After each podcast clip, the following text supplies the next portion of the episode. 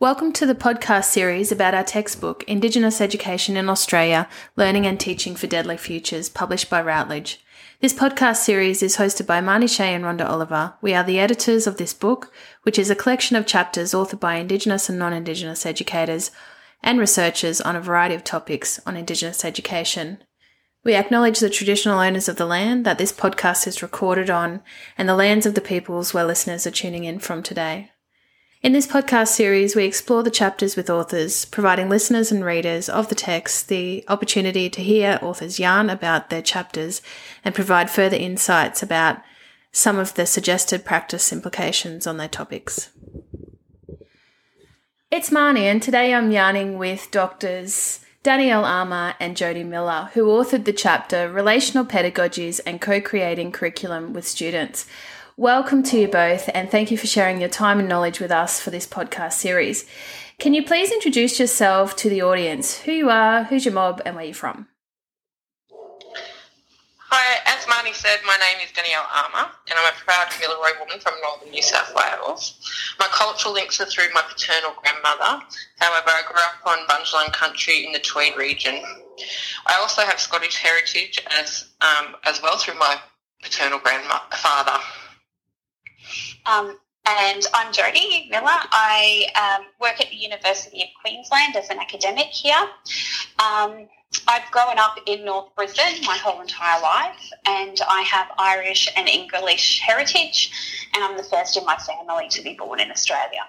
Thanks to you both. Um, can you please share with us a little bit of uh, your background in Aboriginal and Torres Strait Islander education? Okay, so my education journey started as a teacher assistant many years ago now. Uh, I then went on to do my teaching degree and I completed a Bachelor of Education primary, so I'm primary trained. I've taught in the Catholic system, the state system and the independent system. Um, I started le- lecturing in Indigenous educations at universities about nine years ago. And in this role, I support pre-service teachers and teach them about Aboriginal and Torres Strait Islander histories, knowledges and perspectives. Moment, I'm currently working at La Trobe University on Wurundjeri country in Victoria. I came to Indigenous education when I started working in academia. So I was a primary school teacher before coming to work at universities.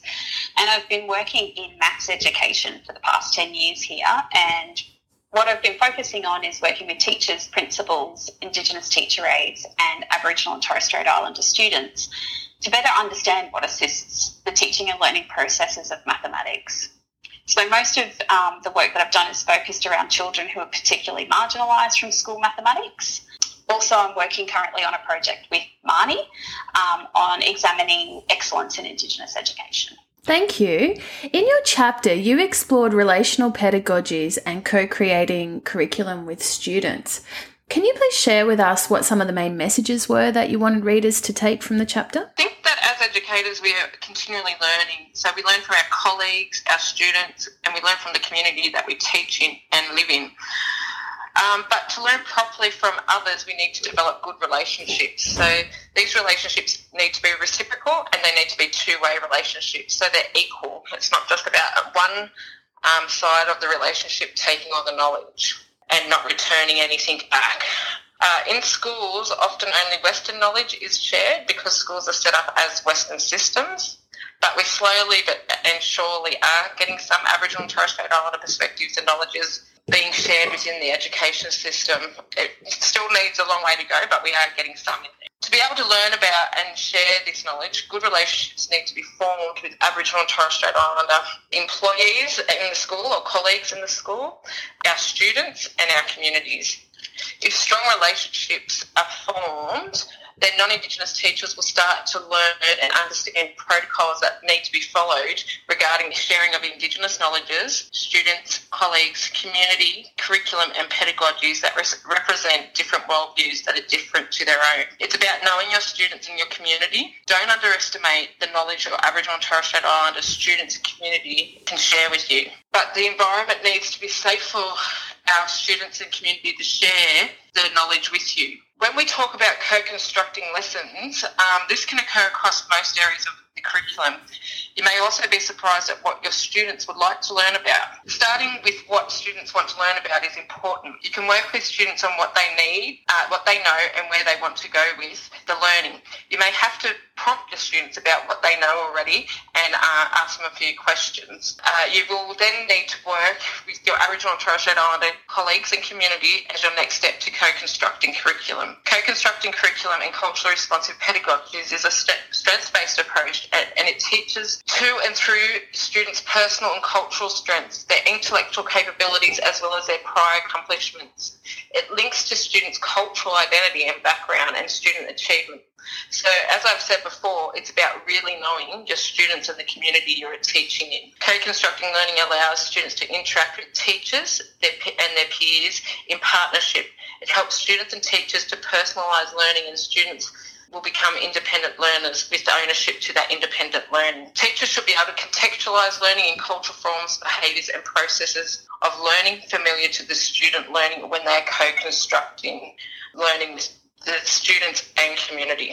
For myself as a non-Indigenous educator, co-constructing and co-creating pedagogies and um, curriculum in your classroom is exactly what Danielle spoke about. So it's about building relationships. But what's really important, I think, is the element of understanding how to build trusting relationships, respectful relationships, meaningful relationships. And I think this takes time, and educators need to be um, thinking about how they can work with teachers and community members to build this within their classrooms and also the relationships that extend beyond the school. When we think about this, it's about wanting to provide an education that's empowering the young people. So I think for myself, what I do is put the child and um, your Indigenous teacher aides and community members and elders and parents at the centre of knowing the context better than you as a teacher. So sometimes you can read theories and you can read the research that's been undertaken, but um, from my personal experience, nothing really beats working directly with your own school community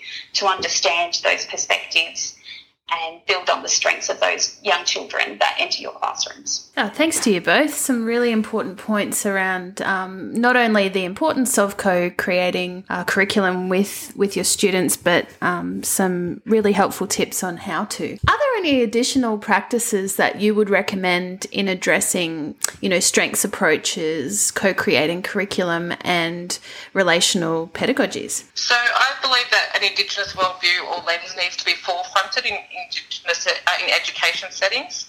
Um, this needs to be from a strength-based approach, as you said, uh, Marnee, not from a deficit-based approach. Uh, educations need to be equitable, and the way they are set up at the moment, they're not e- equitable. They're not including an Indigenous knowledge lens is continuing to marginalise Aboriginal and Torres Strait Islander students. Our students want to be able to go to school and have positive, authentic, and mutually respectful relationships with their teachers, culturally safe spaces, spaces, recognition and valuing of their identity and culture, as well as schools and teachers having high expectations of Aboriginal and Torres Strait Islander students.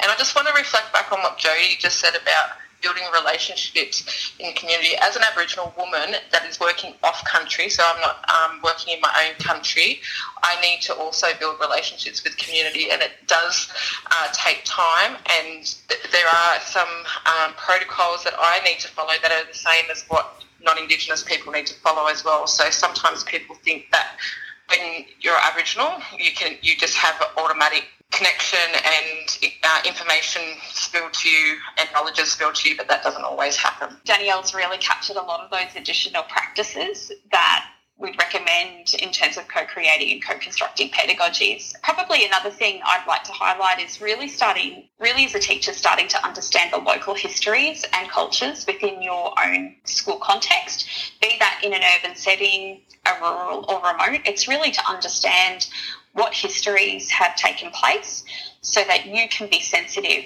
around particular protocols as well and also that you know and understand the backgrounds and ex- lived experiences of these people in your communities. Thank you. So the final question today is in in reimagining a better future for indigenous education, what is your vision for excellence in Aboriginal and Torres Strait Islander education? Being having Aboriginal and Torres Strait Islander students be able to uh, talk about practice and, and have the inclusion of identity and culture within schools, and for teachers to be uh, to continue to have professional learning in this area uh, by local uh, Aboriginal community members, so that the students can feel as though they are welcome in the school and are not shamed to and be and not shamed and are able to be proud of their Aboriginal and Torres Strait Islander identity. Wonderful, thanks Danielle and Jodie. So, in reimagining excellence in Aboriginal and Torres Strait Islander education, I would like to see a shift that moves education policy, strategies, and practices beyond the focus of academic scores, attendance, and sporting achievements um, to a much more considered definition that centres the voices of Indigenous people. So I guess it's really about coming to an understanding of how Indigenous people define excellence for their young people, would be my initial vision for a better understanding in this space. Thank you very much to you both, Danielle and Jodie, for your time today. Thanks, Marnee, for having us, and I hope that uh, everyone can learn something from what we've said today. Wonderful. Yeah, thanks, Marnee.